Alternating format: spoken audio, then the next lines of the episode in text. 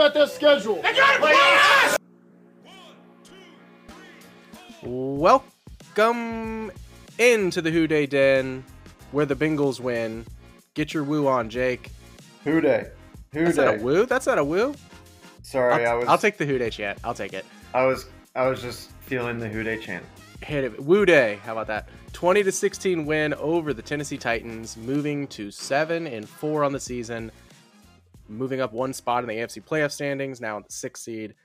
And I think you can talk all you want about the tough schedule and the upcoming opponents, and I myself have been rather worried about what's to come.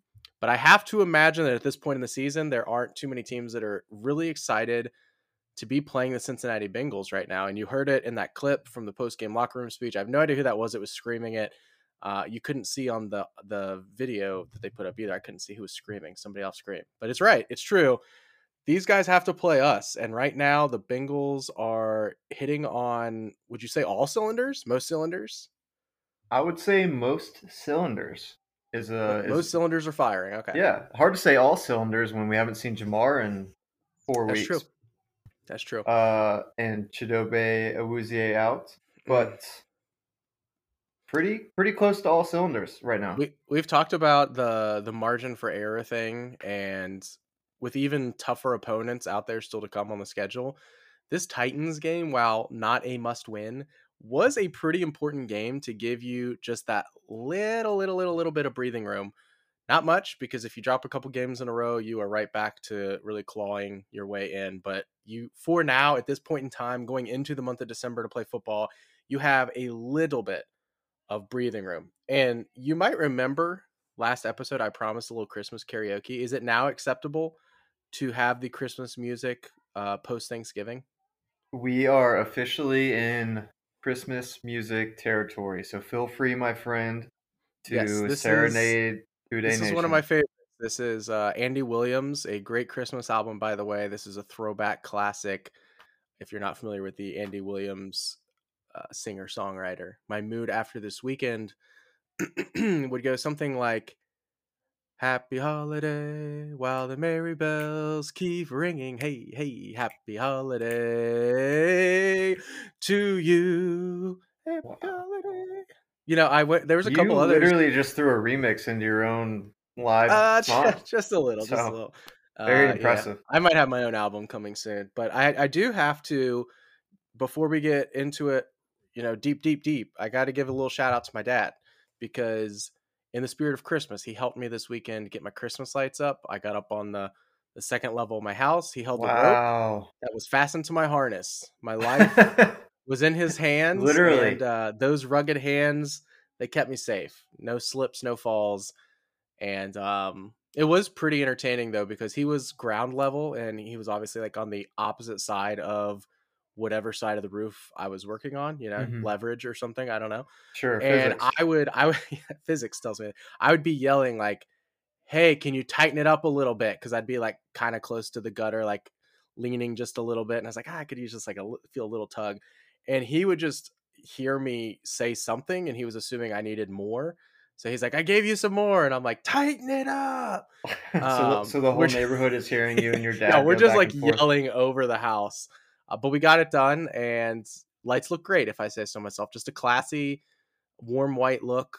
C nine lights across the roof line. You've got the uh, the, the the white warm light again. Warm white lights in the tree, mm. wrapped around the trunk of the tree at the bottom. Listen to that um, alliteration.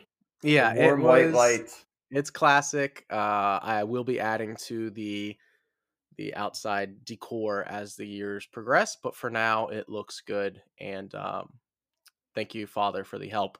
Now, we got something to talk about here football-wise. Some really interesting stats on this team, and I'm going to be peppering them in throughout this podcast. I'm excited to hear them. Some from my own findings, some from, you know, the Twitter sphere and other people that are smarter than I. Uh, but the Titans were twenty-two and four since twenty twenty when scoring first, and they are now twenty-two and five.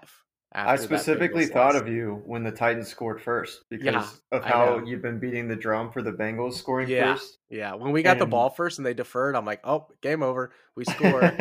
And that drive's going well. It stalls out. And then when they score first, I'm like, ah. And then C B S throws up the thing, Titans twenty-two and four when scoring first. I was like, oh, no. It was a battle of wills, and we came battle out victorious. Yeah. Um, what what were some of your bigger takeaways defensively from that game? I have a couple, um, but I, I want to get your thoughts on on the defensive side of the ball. I think there's some obvious things to talk, but uh, what did what did you like? Gosh. Uh, do we start pause? Oh, you said, what did I like? Okay. Yeah, um, what'd you like? What'd you like? Man, I, I, I loved the effort overall. It just felt like the Bengals absolutely took the, the fight to the Titans. I think in a lot of times you're watching the Titans games and it feels the other way around. It feels like I the think, teams that play the Titans are kind of like getting tossed around a little bit, or they're not quite bringing the same intensity and grit. And it mm, felt like the yep. Bengals answered the bell. And I know the coaches talked about that, but, I mean, you can't really say it enough. The guys just came out. I mean, even it's one thing for your for your defensive line or your linebackers to step up, play physical ball, kind of stop the run. But when you're getting guys like Cam Taylor-Britt, who's a rookie, or Mike Hilton, who might – Mike Hilton was flying around. He's maybe five eight or five nine, and he's just knifing into the backfield, like, not even just off the edge, but sometimes like squirting between tackle and guard. Yeah. And taking down Derrick Henry by himself, like, that's impressive. And I, I think that he's gotten a lot of love today and yesterday, and it's it's very much deserved. So happy to see um, everyone pitch in to, to stop the run. I was I was a little concerned because the, the run defense had had its ups and downs. Reader was out. He comes back last week, and I didn't think we looked that great against Najee Harris. And so I was concerned maybe it was just Reader getting back in, into the groove here or whatever. Um, but, I mean, his impact was definitely felt this week. Bottled up Derrick Henry, seventeen for thirty-eight. If you've seen any of the clips floating around Twitter of D J Reader just absorbing double teams and pushing guys into the backfield. I mean, he's just an absolute bulldozer. He's a and, monster. Uh, one of the stats that I had see uh, I had seen because I found it myself, Derrick Henry in one hundred three career games leading up to Sunday had never had a game with as many carries and as few yards as he did against the Bengals. So basically in games where he had at least seventeen carries, he had never had as few yards as he did on Sunday. And that is in one hundred three career games. And so uh, that to me feels significant. Mm-hmm. Half of his runs went for a yard or fewer. I think it was his first run went for nine. And I was yeah. like, oh, I mean, yeah. the first one like goes first for nine. Get first play, like, I was man. like, oh. Yeah, I was like, this could be a long day for us. And, um, I mean, I I thought that in the first half, we texted a little bit about the game. I thought in the first half, the Titans did not go to Derrick Henry enough, even though we were bottling him up. I really thought they were going to try to. And uh, But, I mean, to the credit of the Bengals, they by the end of the day, Derrick Henry has seventeen carries, and he still doesn't touch forty yards. I mean, I don't know if you can say, because the word gets thrown around a lot, but I don't know if you can say this run defense with D J Reader is elite, but I would say like they they played elite on Sunday. We'll see mm-hmm. how that translates going forward. They don't have uh, just off the top of my head. Um, you've got the Ravens and Browns left, and those are uh, pretty successful running teams. But I mean, the Chiefs aren't aren't trying to to run the ball a ton. The Bills aren't trying to run a ton. So I'm not sure we're going to see a uh, Taylor. I don't know if you saw the breaking news, but Melvin no. Gordon was just signed oh, yeah. I did to see the that. Chiefs practice squad. So I wouldn't be so quick to say that the Chiefs yeah. aren't uh, Look out. serious about running the football. Look out! Here comes uh, Melgo. Um, but yeah, I, I would say this is probably for the rest of the season likely going to be their toughest opponent as it com- as it relates to running the ball. And they, like you said, answered the bell. Um, I thought Eli Apple played really well too. Couple, yeah, couple Eli kind of the unsung hero. I, I think there was a lot to be said about a lot. Um, some of the just like this the splashier plays as far as stopping the run and stuff like that. But Eli handled his business in the in the secondary um, and made a couple really big plays. I know he, I think one of those, at least one was on a third down where he broke up a pass to to stop a drive. So. Mm-hmm. Uh, yeah. yeah, he definitely had a really good game. Yeah, not to jinx him. I feel like Eli, though, is uh, he's one of those guys where against uh, less scary opponents like the Panthers, he played really well. I think he had a pass breakup that game. Um, then this game, he has a couple against guys that are like average to maybe below average receivers, I have no concerns about Eli Apple. Um, and that's like not necessarily meant to be a bad thing, like, but it's good that against bad teams, I'm not really concerned about that tie, that side of the field. Like Eli will be able to hold his own. You know, I wouldn't be shocked if there's going to be probably a handful of more plays the rest of the season against some of these pass offenses we go up against where he is going to get just dusted off of the line. Um, I mean, we saw last we week. Stefon Diggs coming to town in a, in a few weeks. Steffi so. Diggs is going to hurt us uh, p- potentially. But, I mean, that's, that's not meant to be a slam. It's just like it. Right. I mean, those guys dust is. a lot of D Bs. So, yeah, it's just like who Eli is. Like, he's solid and not spectacular. Um, and he is good enough that you don't have to worry about in the bad game against like the lesser teams that someone's going to go off. Uh, like, yeah, Treylon Burks got a deep completion. I don't even know. That wasn't on him. That was I think that was on, that was on Cam Taylor. Yeah. Um, but like, I, I, I'll, I, I just, I'll give him his props uh, for now. It was a great game and we'll see how the rest of it plays out.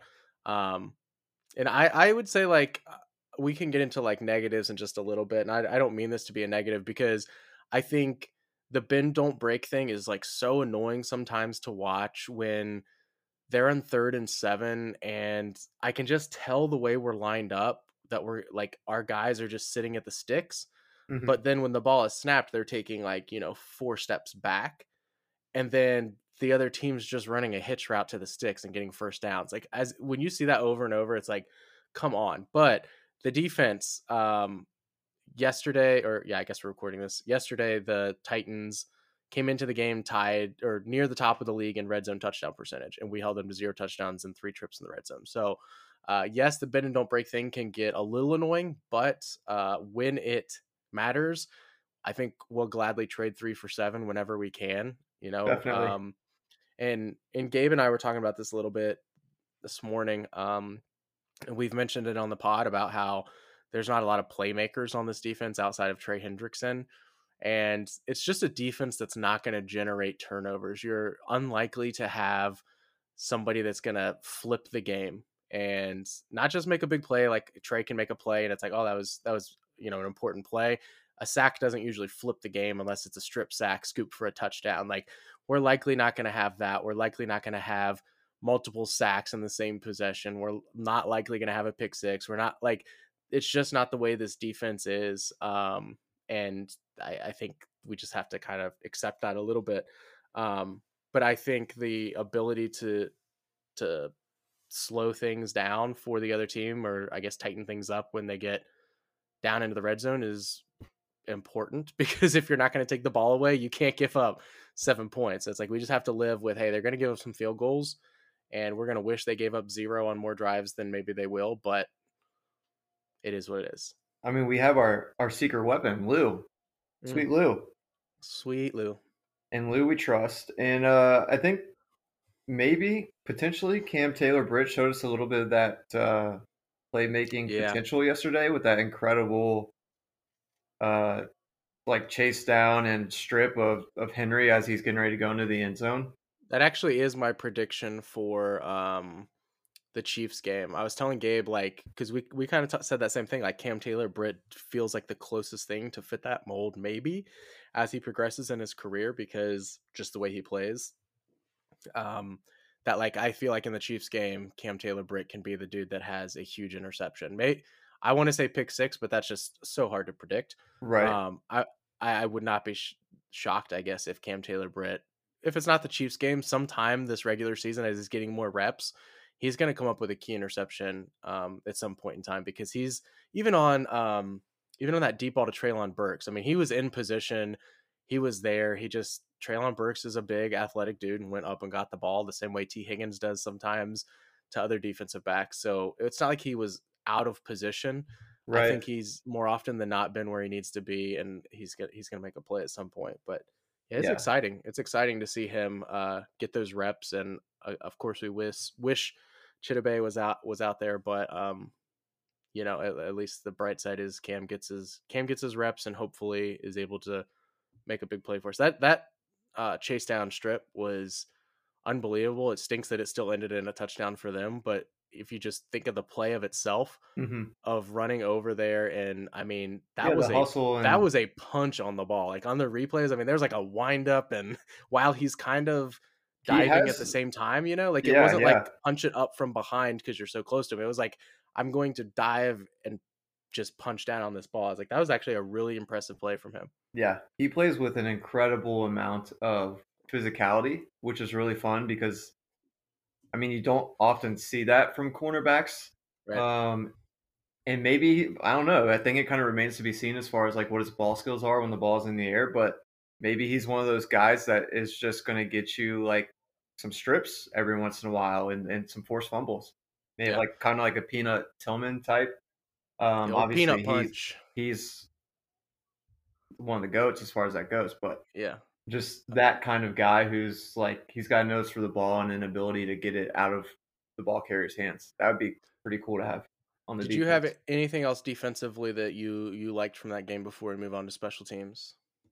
Um, I think we kind of touched on, on most, most aspects. It was just a really solid performance and it's hopefully something that we'll see them carry forward. Just like you said, Cam Taylor getting more carries, Reader becoming more healthy. Uh, et cetera. Yeah. Um, special teams. I mean, you have to note the penalties. There were, I think, three of them on punt returns that backed us up even more. Let's see. Bocce had one. Marcus, Marcus Bailey, Bailey had, had one. one. Trey Flowers had one. Yeah, I think that was. Not to go off on a, a little sidebar here, but what I mean, the announcing crew was terrible. The replays or lack thereof were, were terrible. They called that penalty on Trey Flowers. And as they're showing the replay of that one, the official, the uh, the announcer's like, "Yeah, you can't run out of bounds and then not come right back in." He's talking about the, the Titans, Titans player. player, yeah, and he's talking about like he's the one that committed the penalty. Yet we got called for it. And I was like, "Well, what did what did we get called for?" And you just didn't see that. Anyways, the the penalty. Can I do it? Not... A double sidebar? Yes, hit it. Um, one thing, and this is not meant to be uh like a slam or something like that. But one thing I've noticed about Mike Vrabel, and we talked about this just a little bit, was that he's really good at uh, working the referees. I would, I, th- I, would I think that's I would a skill. I would put it down as a slam. No, no, no, no. If, yeah. if it was our guy, I think we'd be like, yeah, that's great. Because I definitely think there's an ability for a coach. You don't think you to, would get annoyed get if you calls. saw Zach Taylor doing that? Not if I was winning every game. Ah, see, I don't know. It's just such annoying behavior. I think it, it just comes across like, I don't know, maybe it's some sort of implicit bias, but there are certain guys where it's like, I respect that. And Mike Vrabel is one of those because he, just the way that he's dueled Belichick and done some smart things. And you can tell that he's really a student of the game and knows what he's yeah. talking about. I respect it. But definitely there could be guys doing it. And I would just be upset and call them whiny babies or something also. But I think he did a great job yesterday. Like, I feel like that referee on his side of the field called multiple penalties in the first half. Not saying that they weren't necessarily penalties, but I don't know. Could have had something to do with it. He's just, he seems like one of those guys that, that has a knack for that. I mean, he definitely had the ref's ear every time the camera was on him. He was upset about something. Um, I thought the, the punting was, if you watch the game, you're like, oh, wow, uh, Chrisman, you know, punted pretty well. I was actually surprised because, again, they don't show any stats or replays or anything during the C B S broadcast, apparently.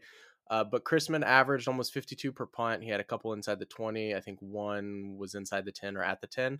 And when I went back to look at some of those punts, when you consider where he was punting from, it's if you just look at where we kicked from and where Tennessee started, it doesn't look like we necessarily flipped the field on them, but it was because Tennessee was getting, and I, and I don't know if this is a Chrisman issue. I'd heard like some of the concerns being around his hang time or lack thereof, mm-hmm. but Tennessee was able to re, like get returns on all of their punts as well. So at the end of the day, it didn't look like we pinned them deep, but the first punt from the seven yard line went sixty-two yards. Uh, Tennessee ended up starting at their own forty because they were able to get a return off of it. Mm-hmm. Second punt from the seven, fifty-five yards. Again, Tennessee starts at their own forty-six. So you look like, wow, they're already almost to midfield.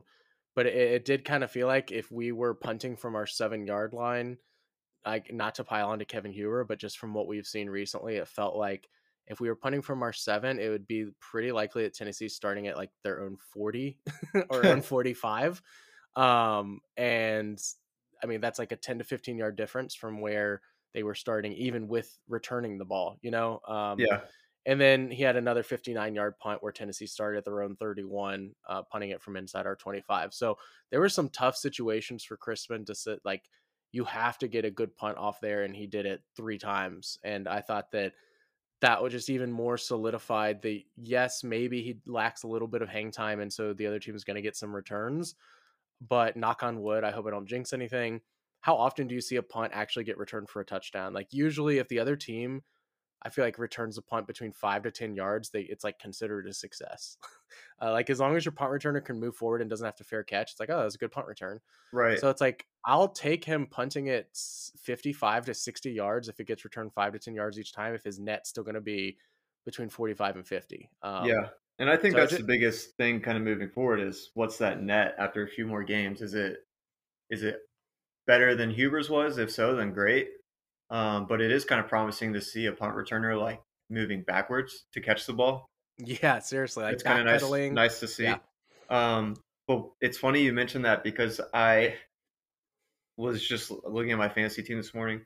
And I had you got Chrisman on your team? No, well, yeah, I just added him off waivers. Uh, yeah, I, sp- I spent all it's my money. Punt, it's a point per punt league. Yeah, but uh, I was looking at Donovan Peoples-Jones, who looks like had a pretty solid game and Uh, punt returns for the Browns, and so I I filed that way in the in the brain, just thinking, okay, a couple weeks from now, knowing that Chrisman's been lacking a little bit in the hang time departure, something that I'm going to be keeping my eye on. Um, but I just since wanted you, to since say you it out mentioned loud. It, I did go look it up. Uh, Huber averaged forty-three, netted thirty-seven. Oof. Um, Drew is so far again. Eight punts is a pretty small sample size, but right. He is averaging fifty-two, so about mm, looks like nine and a half yards more per punt, and netting forty-five, eight yards more per punt. So, okay. I mean, eight to nine yards is a pretty big difference. Um, I mean, that's like a giving yeah. up a first down. And so, like, if you look at his at Huber's averages and punt and, and his net and stuff, like, you basically wherever the the uh, Titans got the ball, pretty much add ten yards to that. So they would have been starting on our side of the field a couple of times where yesterday they were not able to with Chrisman. So, and it was Chrisman, already a field position, just battle that the Bengals yeah. were losing early in that game. He's a confirmed boomer. He's a confirmed boomer of the punts. Um, and then uh, our guy, Evan McPhee. Huge. He's back. Told you not to worry about our guy. I was worried. I was worried. He got his head right after the bye, hit the, hit the links, golfed yeah. a little bit, and uh, had the Pittsburgh game last week with the cold and wind. Mm-hmm. You know, another that, windy that, game this week. That, yep, that instilled a little confidence. Got a little wind yesterday. On the grass, not even on the forty-seven yarder, thirty-eight yarder, and I just want to say my confidence is restored in Evan McPherson. Let's go. It's needed. It was huge. You could tell. It's great to be able to look on the screen and you see, granted, the Titans were running out a rookie, like undrafted free agent guy, and he just looks scared every time they show him on the sidelines, on the field, yeah. whatever. And then there's Evan McPherson, who just always seems to be smiling, always looks cool, calm, collected. It definitely He's just happy. He's confidence. Just happy to be alive, you know? Um, yeah, that is now five for five. Evan McPherson, Drew Chrisman, Adamitis combination. So, um, that's promising. Huge. Chrisman, Chrisman for the playoff stretch. So, um, offense, I thought things were a little clunky. Um, a lot of self-inflicted wounds early on in the game.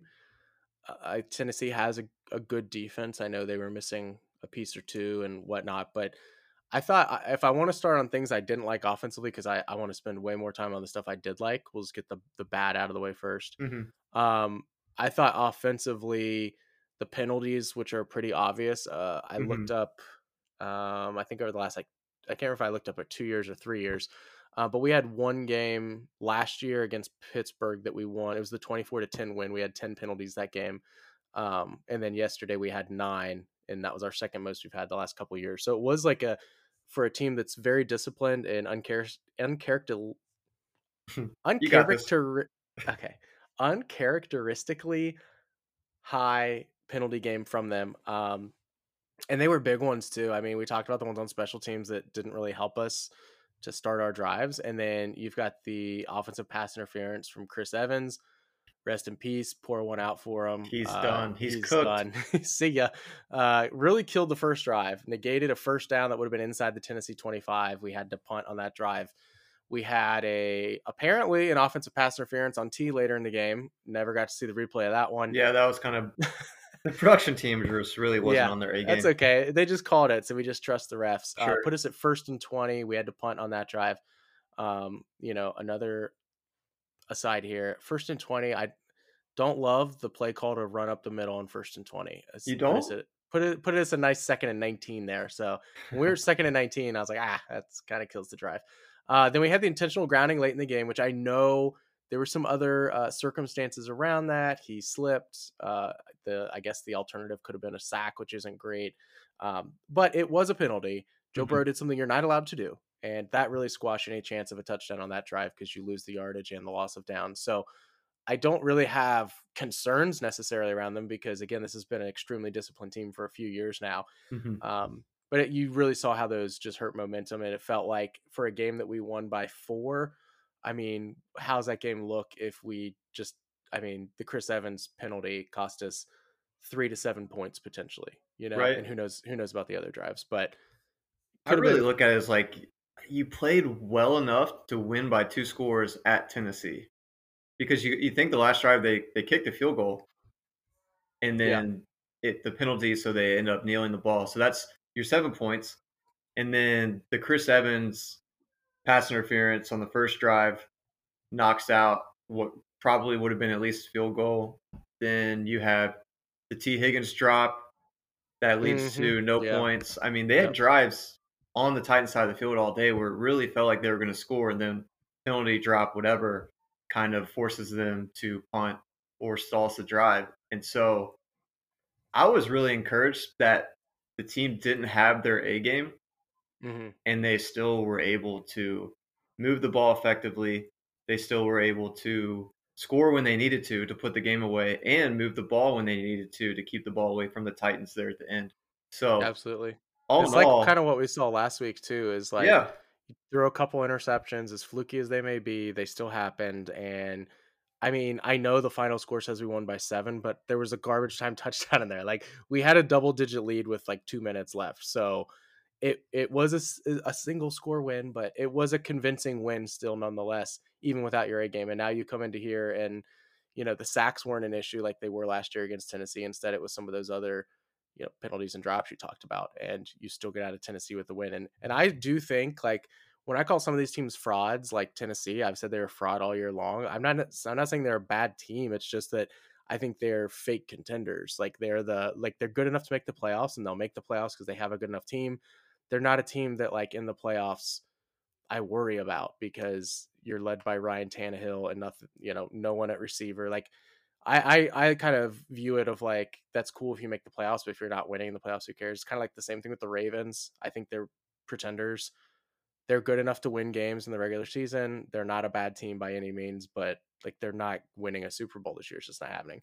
Um, so I don't want to diminish diminish. Sure, the but I think to your point, when you're looking at the playoff standings, if you're a, a team and you're thinking to yourself, who do I who would I rather play? Versus who do I definitely not want to play? Yeah. Those teams that you're like, ah, you know, if we have to go to the Titans, they're tough, but you feel decent about your chance to win. You're like, oh, we have to go to Baltimore. They're tough, but yeah. you feel like you got a shot. And that's obviously it's not a knock because those teams are really, really good. But I think to your point, when you're really stacking up the contenders versus the maybe not quites, that's where they fall. Was there anything else you didn't like before we get into what we did like? I had one more, and I'm I, I don't I'm not even going to mention it because it's it's too nitpicky. Um, I'm not even going to mention it. So, do you have anything else that you? I I don't like the Samaje Joe Mixon discourse.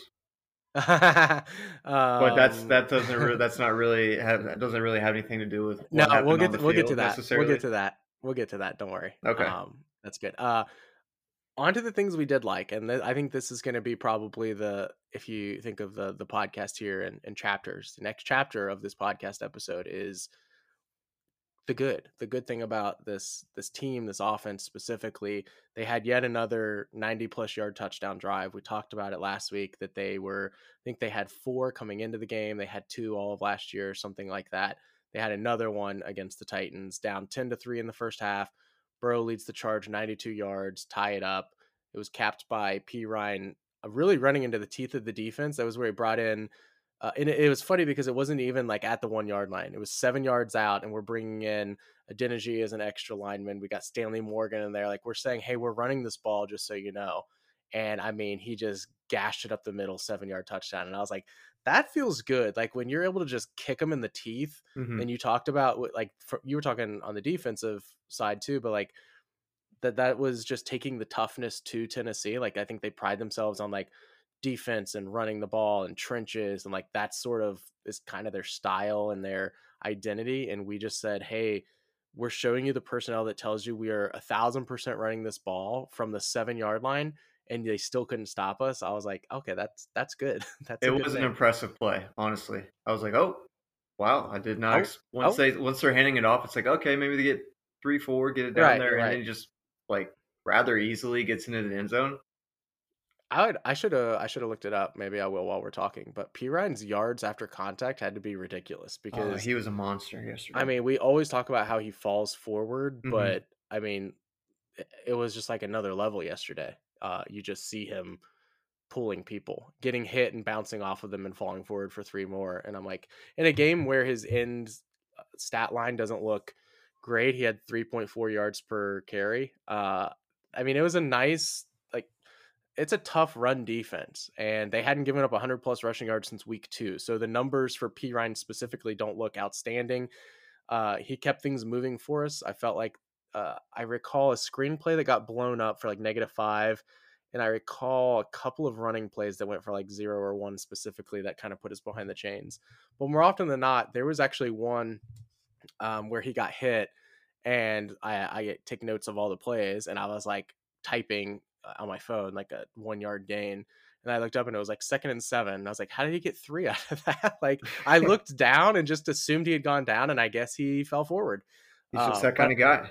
He's, he's a pure, pure just that kind of guy. Um, but I thought, it, like, along the lines of running, the the the offense was a good run pass balance um, in a game where, again, I think that there's there's validity to the conversation after the Browns game of, hey, we just like abandoned the run, but there was also some concerns about how good our run game had been and whatnot. We've done a really nice job against now, you know, the Panthers and the Steelers and like of balancing the game. And it doesn't mean fifty fifty. It mm-hmm. means like sixty forty, sixty-five thirty-five, but we're not going like eighty twenty passing the ball. And in a game where maybe we could have done that because Burrow wasn't taking a lot of sacks, you mm-hmm. could look at it that way. We didn't have to, because again, Perine, three point four yards per carry isn't great, but three of those carries in a row results in a first down, so you'll kind of take it. Um, yeah. Trayveon Williams, two carries for eighteen yards. I saw him with a nice uh, pickup Huge. on a blitz. Also, I mean, Evans is just buried on the running back depth chart now, um, and I don't, I don't dislike Chris Evans. I right. Think, I was I just, just going to say, it feels like we're we're come down hard on no, Chris. So if he's I, out there I like listening, Chris Evans. I, we like you, Chris. And we have I like Chris Evans. I just get annoyed with the. I just it's the fan base that annoyed me with Chris Evans. Yeah. Um. That they they acted like he was a sixth overall pick, not a sixth round pick. So, um, maybe he has a chance to contribute down the road doing something. But for now, I mean, you look at Samaje Perine and Trayveon Williams as being two guys. Again, Trayveon had two carries, but. Had and a nice catch. catch as well. Had a, a nice catch, catch as well. I thought Burrow sailed that for a split second. I know. And then that was a huge catch. It really was. Um, you just have to feel good about the running back room in general with Mixon coming back. And again, you hope that um, a concussion isn't like a reoccurring thing. He's mm-hmm. he'll, he missed a game and a half or whatever it was, and he'll be good to go, and it's not going to be a reoccurring thing. But if there is some sort of lingering issue or something else comes up, you feel at least confident now. They're like, okay, like we can go to Perine and this offense will be okay. Uh, we hope that it doesn't get down to like Trayveon Williams has to be the starter necessarily, because then things have gone bad, but you would feel okay about it. It's not like things are going to get just completely derailed. Um, I thought I, I, I, the perks of waiting to do this, this episode till the day after is you get like more information, right? I like the right after the game because you get that like kind of rapid reaction, mm-hmm. but you miss out on some of the the stats and replays that you see and stuff like that. And one of them that I saw today from Andrew Russell via P F F Weeks one through four, the Bengals ranked twenty-fourth in the N F L. Their offensive line gave up pressures on twenty-eight point six percent of the dropbacks. So that's bottom third in the N F L. Uh, weeks five through twelve, which is a rather large sample size, sixth best in the league, uh, nineteen point five percent pressure rate. So the line gave up just one sack yesterday. They're really starting to get it together, and I think that's pass blocking and run blocking. They look better than they did earlier in the season. And I'm like, I wouldn't have guessed that they were sixth best in the league in that metric over the last seven weeks or whatever. Um, but I guess it checks out, right? They they maybe struggled a little bit with Myles Garrett. I mean, he got a lot of penetration, but they held their own against T J Watt. They held their own against the Titans. Like I, Jeffrey Simmons wasn't a huge impact. Bud Dupree didn't make a huge impact yesterday. Offensive line coming together. They are gelling. And you you have to attribute some of that to Joe being like intentional about getting the ball out mm. quick, yep. and the, the the whole like the scheme just working that quick game. Exactly. Um, but I think that's just, you know, you're playing to your strengths and you're playing to your personnel. But you don't want to take anything away from the offensive line because they have been playing much better. And you mentioned it, the fact that the running game has been so much more efficient tells you that they've been playing better as well. So it's it's been awesome to see. I hope it continues. I hope they get better and better with each week. Um, Collins being down to one knee after one of those plays in the game yesterday, I was like, oh, no. Yeah. But uh, I'm glad to see him bounce right back. I think maybe he missed a play or something. But, yeah, I, they, they've been great. And it's been fun to see the Bengals be just efficient, whether they're running or passing. And it's so much different in a lot of ways from last year because it just felt like we had so many three and outs. Last year it would be mm-hmm. boom or bust. And this yep. year it's felt like even on the possessions where we're not scoring, we're getting a first down. We're shooting ourselves in, in enemy territory like we did yesterday. Um, it, it's not any more like, oh, can we move the ball at all? It's more, can we keep a consistent rhythm and put up touchdowns versus field goals and things like that. So hats right. off to Zach Taylor, Brian Callahan, the whole gang. Um, yeah, and I think if you look at, again, you can't take away any of these things, but the first the first drive of the game we know got derailed by the offensive pass interference, but that drive ended in a punt. The next drive was a three and out. The next drive was a three and out. And you now have three of your, usually you're going to get ten, eleven, twelve drives a game maybe, and you just wasted three of them.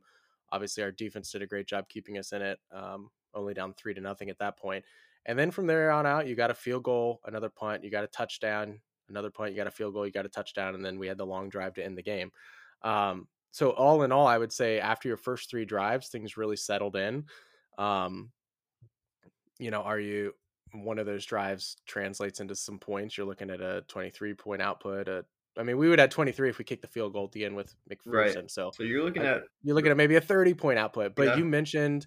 Um, just how the offense looks differently. And I'm going to like try to relay these stats without reading them off and making it really hard to follow. But Nate Tice put these out from uh, The Athletic, and basically long story short, and it's something we have kind of touched on, you know, is the offense being boom or bust last year. And this year, the way they're playing being a more sustainable way of playing is the way he put it. Um, And they they were their third in offensive success rate this season, despite being twenty-first in explosive play rate. So last year it was explosive plays basically define whether we were successful offensively or not. And this year we're doing it with, you know, longer sustained drives than we were last year. Uh, last year we were thirteenth in E P A per play. This year we're seventh, um, second in E P A per play since week five, which is when we started to make those changes to the offense. So really like one of the top most consistent offenses over the last seven weeks or whatever, compared to last year where we're really, if you looked at the numbers, we were middle of the pack. And I think that like all these numbers that come up, there's some other ones well as well, that this is probably what most of the people were pointing to in the offseason where they're like regression, regression, regression. And had they stayed the same, we probably would have seen regression, especially with like Jamar Chase out. If you're still relying on only big plays and you're down Jamar, that's going to hurt you considerably. But now with the way the offense has really taken off and really, I don't know if transformed is the right word. Maybe it is from what they've done last year. Evolved, maybe. Uh, yeah, evolved into a, an offense that can sustain long drives. Again, we talked about the ninety-yard touchdown drives that they had. They had another one that was uh, a fourteen-play, sixty-yard, ended in a field goal. That's a sustained drive. Took a little over five minutes off the clock. End of the game. You get the ball, and you're up by four, and you're thinking, we have to at least get a field goal here to really ice it. And, of course, there was the debacle at the end for the Titans where we ended up getting the ball back. But before that penalty, when we were going to kick the field goal, it had been a twelve-play, sixty-six-yard drive that took up over six minutes of the clock. We were going to be leaving them uh, less than two minutes. We were getting ready to kick the field goal with a minute fifty-three left. So, I mean, we chewed up clock on that drive by getting first downs, moving the ball. That's one of the most encouraging things, I think, from this offense. And a lot of it goes into contributing. The pressure rate contributes to being a more consistent offense. We were, offensive line's been better. The running game has been more efficient. That helps as well.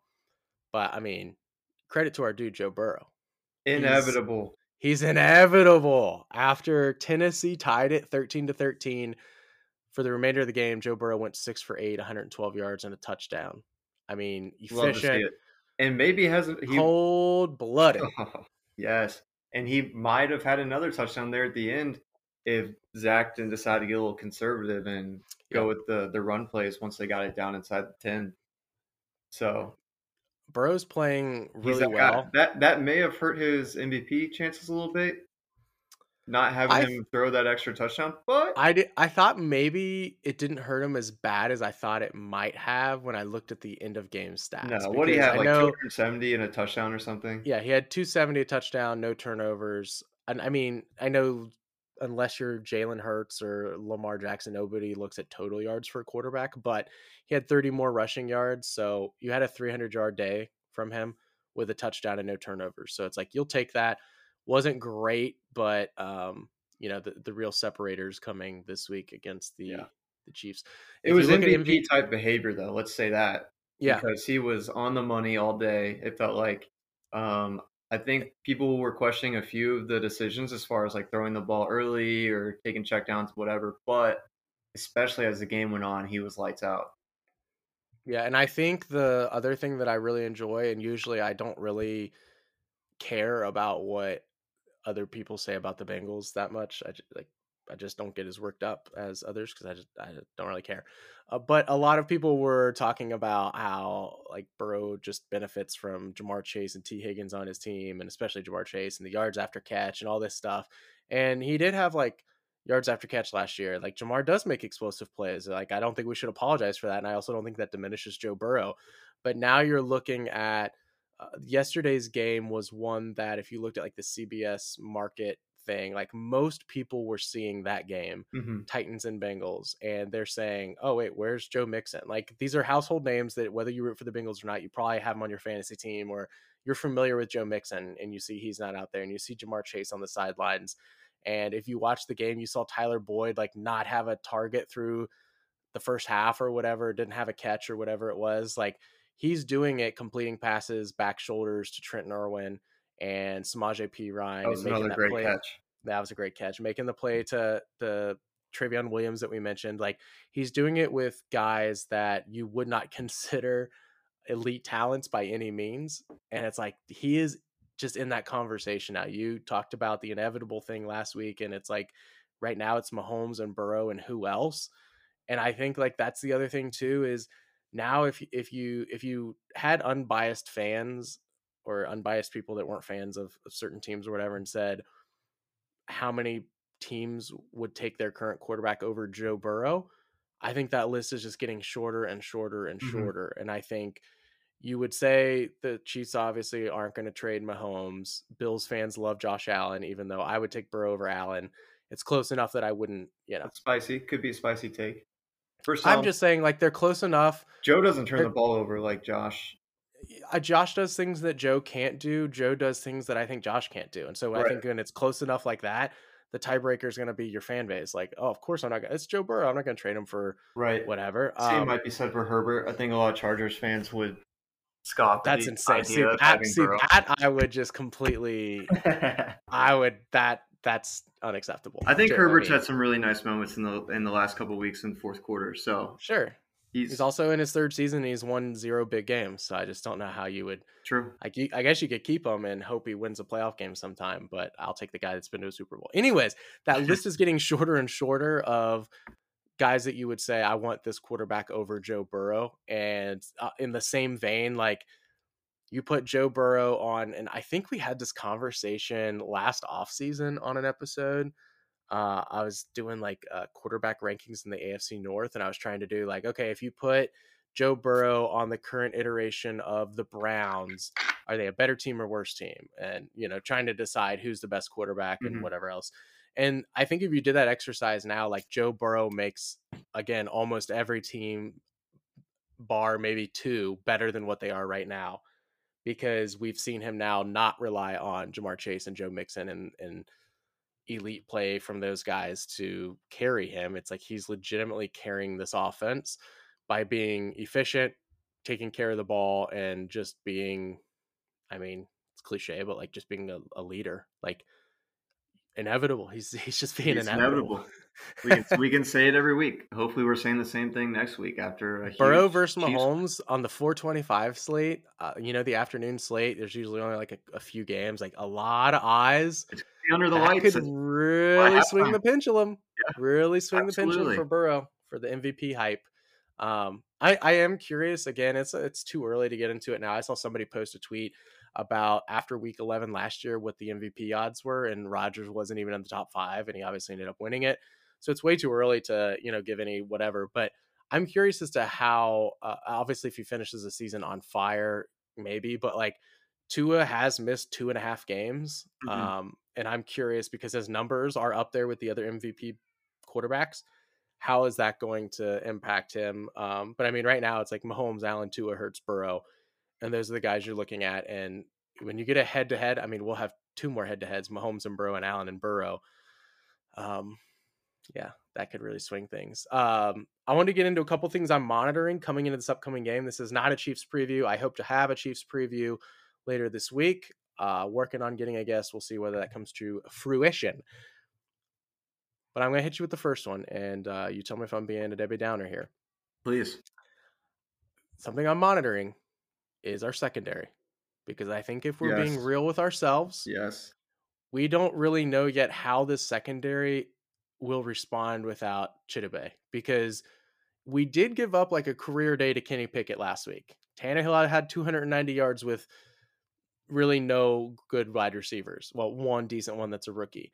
We face the Panthers. Now, I'm not going to say that if Mahomes has three hundred fifty yards that the secondary is a disaster, because, I mean, this is like going into the ultimate challenge for the secondary, mm-hmm. right? It's arguably the best quarterback in the N F L over the last few years.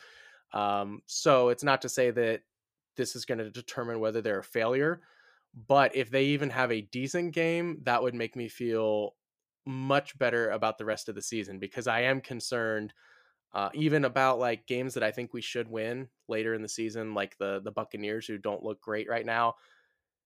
We haven't gone up against a quarterback without Chidobe that's that's like Tom Brady, that has weapons like Chris Godwin and Mike Evans, and that that concerns me a little bit. So I think that's something I'm monitoring to see, how does the secondary hold up? We're not saying keep Mahomes to two seventy-five. It's more like don't let him throw for three eighty and four touchdowns. Right. Yeah, I, I definitely share the same concern. Um, I think the Titans are honestly a little bit of a, a solid matchup for the Bengals. Um, I, I just think that's why it's probably why we're three and oh against them, is that we match up really well. We can play the the right style of defense to to contain them. And then obviously our offense can score points on anyone. But I do worry about the Chiefs or the Bills, or like you said, the Bucks, teams that can throw the ball a little bit. Um, C T B is still young. Eli, like we said, is solid, but he's not spectacular. And our our front four doesn't really get pressure. So, I mean, you give any quarterback enough time, they can probably find an open guy. So I am worried Um, about those games, and just seeing how At they'll, point, we're they'll not getting it. Any reinforcements. Like there, like trade deadlines passed. There are no right. notable free agents that we can get. So you are going to war with the guys you have. Right. And I think it's going to take either Cam Taylor-Britt all of a sudden becoming a playmaker in the way we mentioned before, which I am a little, excuse me, hesitant to believe that'll happen, because if you recall, he went for that interception or pass breakup or whatever, I think against the Panthers. And Lou made a comment about like, yeah, we talked to him, like, don't do that ever again. Right. Because he gave up a big play. And I'm like, yeah, they don't want him to gamble. So I have some, you know, no doubts that that'll actually be him. But right. It's like, this is about the time of year last year where Jesse Bates turned up, and out of nowhere, he was elite Jesse Bates for the rest of the season, making plays. And it's like, that's kind of what it's going to take again for us to feel decent about the secondary without Awuzie. Your, your guys on the back end, which Von Bell was a ball hawk at the first part of the season here. Mm-hmm. And now it's like Jesse's turn to, to earn that next huge right. contract, like play for whoever is the team that's going to sign you this offseason to, to a big deal. Do it for them. Do it for us too. But well, I think, I think that's kind of, you're, you're hitting the nail on the head. The one thing that if you can take solace in, it's that the Bengals have good safeties. Uh, and they have pretty decent linebackers. And so you just pray that the corners can hold up well enough. And let's be honest, like, it's not like we have to hold teams to fifteen points to win. As long as the yeah. offense is clicking and scoring, it's not like the Chiefs have a great defense, or, I mean, the Bills are really injured, so their defense is taking a hit. The Bucks have had some issues, but they're pretty good. But it's just all these teams that, even though you might worry a little bit about their offenses, you're not too concerned about the Bengals being able to match them. So as long as the Bengals continue to play that Lou Anarumo, bend, don't break, he said it today, it's not about the yards, it's about the points. So I would expect Pat Mahomes yeah. to have a pretty nice stat line, but as long as it doesn't say five touchdowns, then the Bengals probably have a decent shot of winning. Um, and and you talked about it a little bit before. This is this is where I wanted to bring up the Perine Mixon split. It's something I'm monitoring in the upcoming game, because I think for those that are perhaps alluding to the fact that Perine should overtake Mixon's role as R B one, you can just stop wasting your time. It's not happening. But I do think Perine has earned more touches, yes. more opportunities beyond just the occasional third down, come in here to pick up the blitz, or in the two-minute offense. I think that he's earned the opportunity to to mix into different drives where... No pun before, intended if he, there. If he, yeah, to mix in to different drives. Um, I should say to Perine into different drives. Good, and good. um, thank you. Uh, that before when he came in, we knew it was either because it was two minute offense or because we needed to pick up blitzes. Like, he wasn't going to run the ball when he was in the game. And now I think he's earned the opportunity, and that could honestly make our offense more dynamic. Of that, it's second and five, and we bring in Samaje Perine and we're running a play out of shotgun, you honestly don't know if we're handing it off to Perine or if we're going to throw the ball, because we ha- we've like shown now the last couple of weeks that Perine can run the ball effectively. So I hope that this doesn't turn back into Mixon just dominating ninety percent of the right. snaps, unless he's going to come back like Panthers game Mixon, then mm-hmm. of course, sure. Uh, but that's not going to happen. So, um, No, I'm no. I'm monitoring what that split looks like. Yeah, and I think I, if anything, I do it think adds, it would benefit them to to give, you know, some more touches. Yeah, I think it adds a layer, just another layer to the offense. Of like you said, when he's in there, now teams have to think just a little bit more, hesitate just a little bit more. Like, oh, will they give him the ball? I mean, the Chiefs know firsthand, we'll throw it to him out of the backfield. So it's nice to have. I mean, it's just an embarrassment of think, riches. It's nice to have a guy. Do you think we see the, the wishbone with Mixon, Perine, and Trayveon? I would love nothing like more. Like Chris Evans out wide? I would love what? nothing more than to have all four of the running backs on the field at the same time, so that all of the Chris Evans and Samaje Perine, I was going to say yeah. a word probably that shouldn't have been said. Uh, there you go. But all of Thank their fans uh, can just have a field day with that. Yeah. Um, the last thing I put that I'm monitoring, and it's kind of like not really concerned about, but it could be a big story, is how's Jamar going to look in his first game back? Because a part of me is like, obviously if he wasn't healthy, they're not going to put him out there, mm-hmm. but will he be rusty? Will he be his normal explosive self? Um, are they going to have him on a pitch count at all? Which I don't think it's going to be like, hey, you're only playing twenty snaps, but instead of him playing one hundred percent of the snaps, is it going to be, we'll put you at like seventy percent to start? Because maybe, again, not at all putting them on the same level. But now it's like, if we have to put T. Tyler and Trenton Irwin out there, we don't, it's okay. Like, we know mm-hmm. if Trenton Irwin's number's called, he can make a play.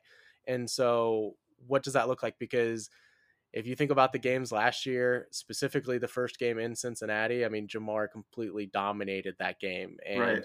against these types of teams that are legitimate Super Bowl contenders that have uh, offenses, like you said, that this is going to be a game that if we win, it's because it's thirty-one to twenty-eight, not because it's twenty to seventeen. Mm-hmm. Um, and so you're going to have to score points. Like, Jamar is that game breaker for you offensively that can, he's like the great equalizer. Mm-hmm. You give up a, a demoralizing drive defensively or whatever, Jamar's the guy that can on the next drive take one sixty, seventy, eighty yards, and you're just like, wow, you're right back in it. Just swing that momentum, that thing we don't have defensively, he's that for us offensively. Right. And so I'm just kind of curious how it'll be in his first game back, and I'm I, I honestly don't know what to expect. Do you have? Are you leaning one way or the other there? Uh, I'm definitely leaning towards him being probably pitch count a tiny, tiny bit. So, like you said, maybe not one hundred percent of the snaps, but I on I really don't expect him to be held out for significant portions of the game or anything like that. And I re- I do expect him to play pretty well. I think just from the reporting that he was upset, or I don't even know if it was reporting, but the rumors that he was upset he wasn't going to get to play, and then Zach Taylor being so excited about, yeah, we got him the week of practice, this was just what we wanted to do, now he's coming back. I, I really do feel like he's going to be maybe not quite his normal self, because his normal self is really darn impressive, and he's coming back. Also, isn't it kind of wild? Like, he didn't have surgery, right? He right. just rested it. And yeah. so... we literally saw him burning defenses with apparently this hip injury already yeah. before it was diagnosed. So I'm like, Bernie's like, even if he's not completely healthy, he can right. still take over a game. And eighty-five percent Jamar Chase is better than most receivers, I would say. Yeah. So I, better than me even. Even you. Even I. So I'm excited to get him back. I think it's going to be fun. And I'm, obviously Joe's going to be excited too to have uh, Jamar back. So.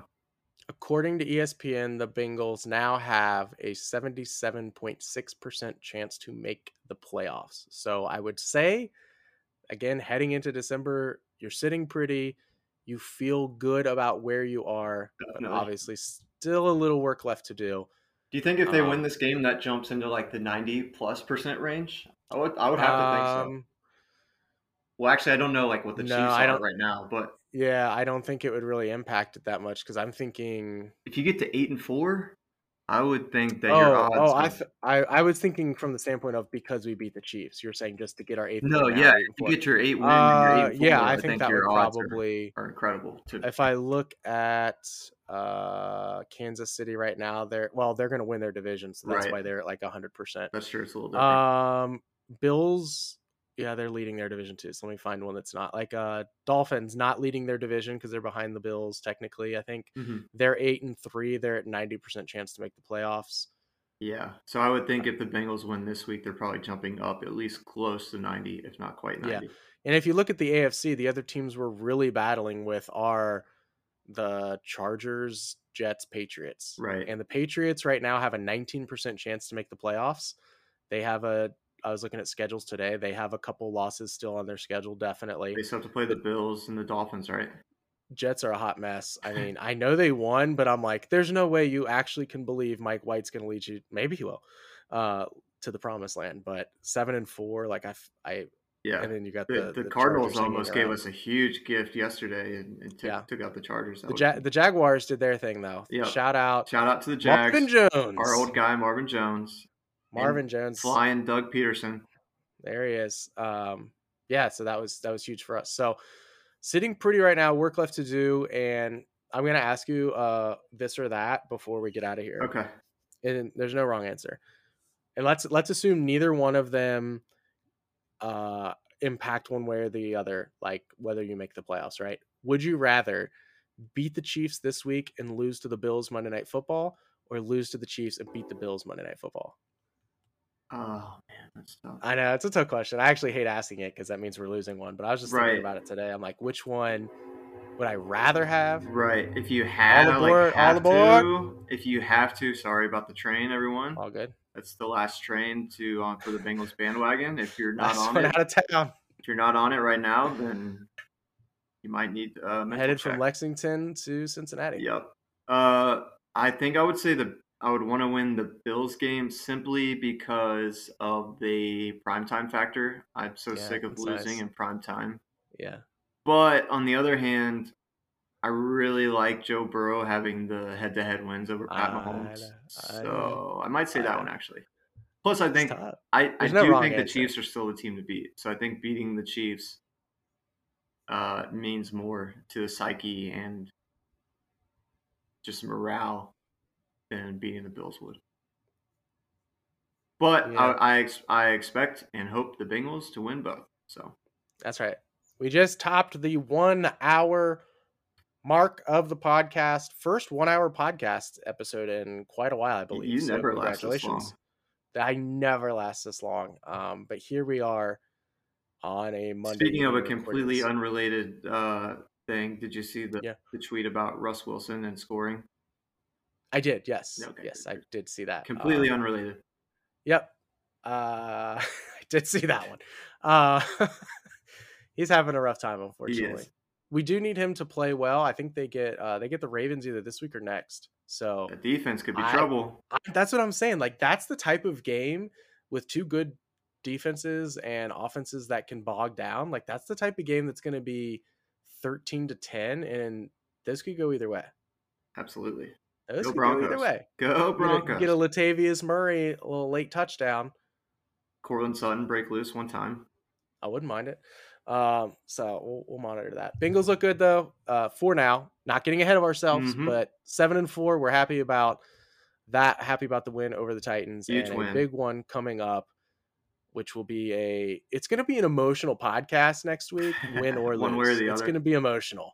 Good. So bring your tissues, um, bring your tissues, not your issues. Good. Thanks for listening. We will have another Christmas karaoke on next week's episode. What um, are you gonna sing I, for us? I don't. I don't want to tip my hat. Okay. Anything, okay. So yeah. Okay. I, I like. Surprises. Feel free to join in if you want to look up some that you know kind of describe how you feel about the the most recent game. Okay. Get in there. I know my Christmas song, so I can jump in with duet if you're uncomfortable going solo. Sure. Just let me know. Okay. Good. Okay. We'll look into uh, it. Thank you. Until next time, Bengals fans. Hooray!